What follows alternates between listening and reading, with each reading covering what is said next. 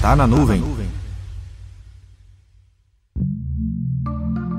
No programa Tá na Nuvem 057, falamos sobre a automação de processos robóticos por soluções de RPA e deixei uma lista com as 25 principais soluções dos segmentos apontados pelo Gartner. Se você ainda não conferiu, depois dá uma passada lá no programa Tá na Nuvem 057. Combinado?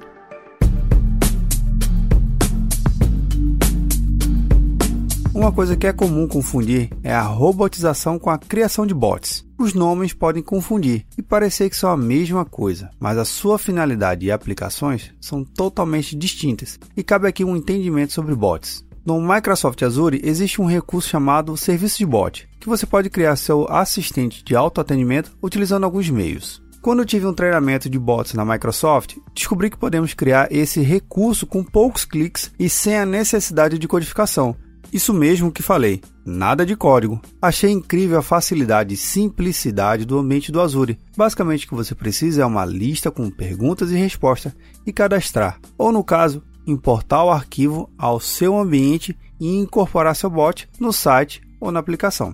Essa parte de incorporar no site deu um pouco mais de trabalho, mas no final deu tudo certo. Claro que um bot como esse existe milhares de ferramentas no mercado que podem criar para você algo parecido, algumas nem tão fáceis e outras nem tão completas, ficando o Azure Bot Service o que mais pode atender a projetos que pretende a crescer. Se você pensa em desenvolver soluções de bot para a sua empresa, dá uma olhada no serviço de bot do Azure. Você vai descobrir que o seu bot pode ir muito além de caixas de textos e respostas do tipo sim e não.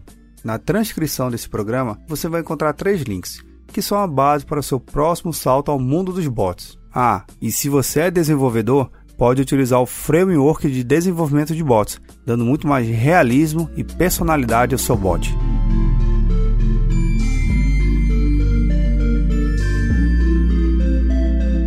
Meu nome é Vinícius Perro do Papo Cloud, e esse é o Tá na Nuvem. Acesse papo.cloud para esse e outros conteúdos.